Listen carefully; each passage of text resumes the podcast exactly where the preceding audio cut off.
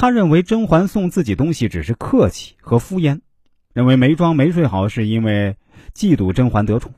他从不像眉庄那样将自己内心的真实感受坦然相告，而是天马行空的猜忌脑补。其实啊，此时安陵容内心的潜台词无非是：为什么人家能得宠，而我却什么都没有？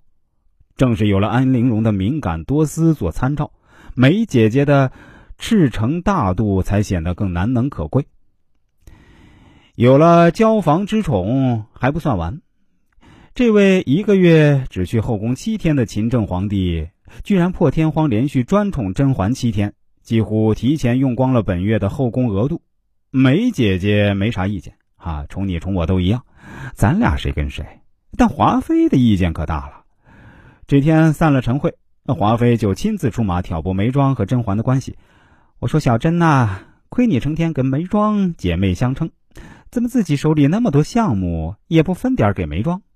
你看看梅庄都拿不到奖金，都饿瘦了，你这样太不够朋友了。怎么能自己吃独食呢？向来能言善辩的甄嬛，居然被华妃说的哑口无言，只能心虚的看着梅庄。华妃的话对梅庄来说，其实句句扎心。从前自己是新人里的领军人物，只因为好闺蜜上位，自己就被冷落到快吃不上饭了。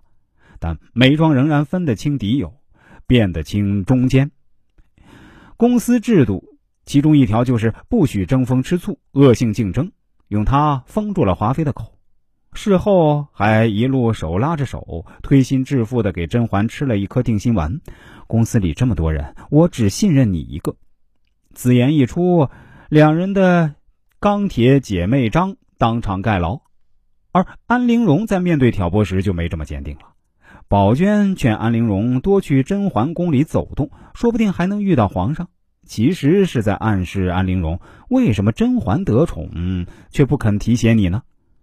安陵容马上 get 到了这个暗示，表示说：“那既然人家不肯提携我，我也不能讨人厌的往前凑啊。”在宝娟的暗示下，安陵容立马认定甄嬛不帮她，两人的友谊开始暗生嫌隙。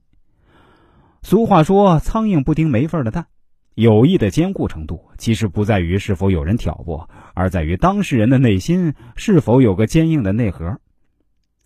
甄嬛盛宠之后，作为好姐妹的眉庄不仅没沾到光，反而跟着遭了殃。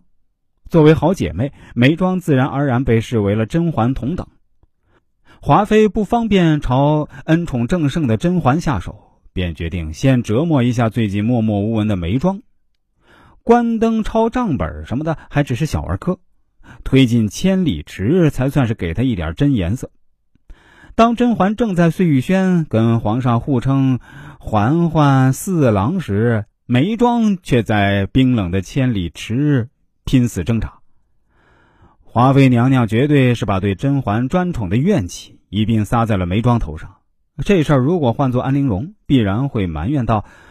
你得宠，我也没得好处，还要替你承受打压。但眉庄这样一个从小养尊处优的大小姐，在鬼门关里走一遭后，尽管也吓得花容失色，但并没有对甄嬛产生丝毫的怨怪。她没有狭隘的想，凭什么我们两人组得好处的是你，险些丧命的却是我，还不如跟你分道扬镳。也没有嫉妒的想，要不是你上位抢了我的恩宠，他华妃怎么敢如此嚣张的害我性命？生死关头，大度的梅姐姐依然不忘宽慰甄嬛：“不关你的事儿。”狠毒的华妃早就看我不顺眼了。在梅庄看来，她与甄嬛是一体的，不分彼此，不必计较谁得宠多一些，谁受打击多一些。人生在世，想交的朋友并不难，难的是无论何种境遇都能是一辈子好朋友。因为这世上有太多的人见不得身边人比自己好。每当朋友之间出现差距和不均时，这段友谊就要被拎出来经受一番考验。遇到梅庄这样一个大度、坦诚、拎得清的真闺蜜，是甄嬛一生最大的幸事。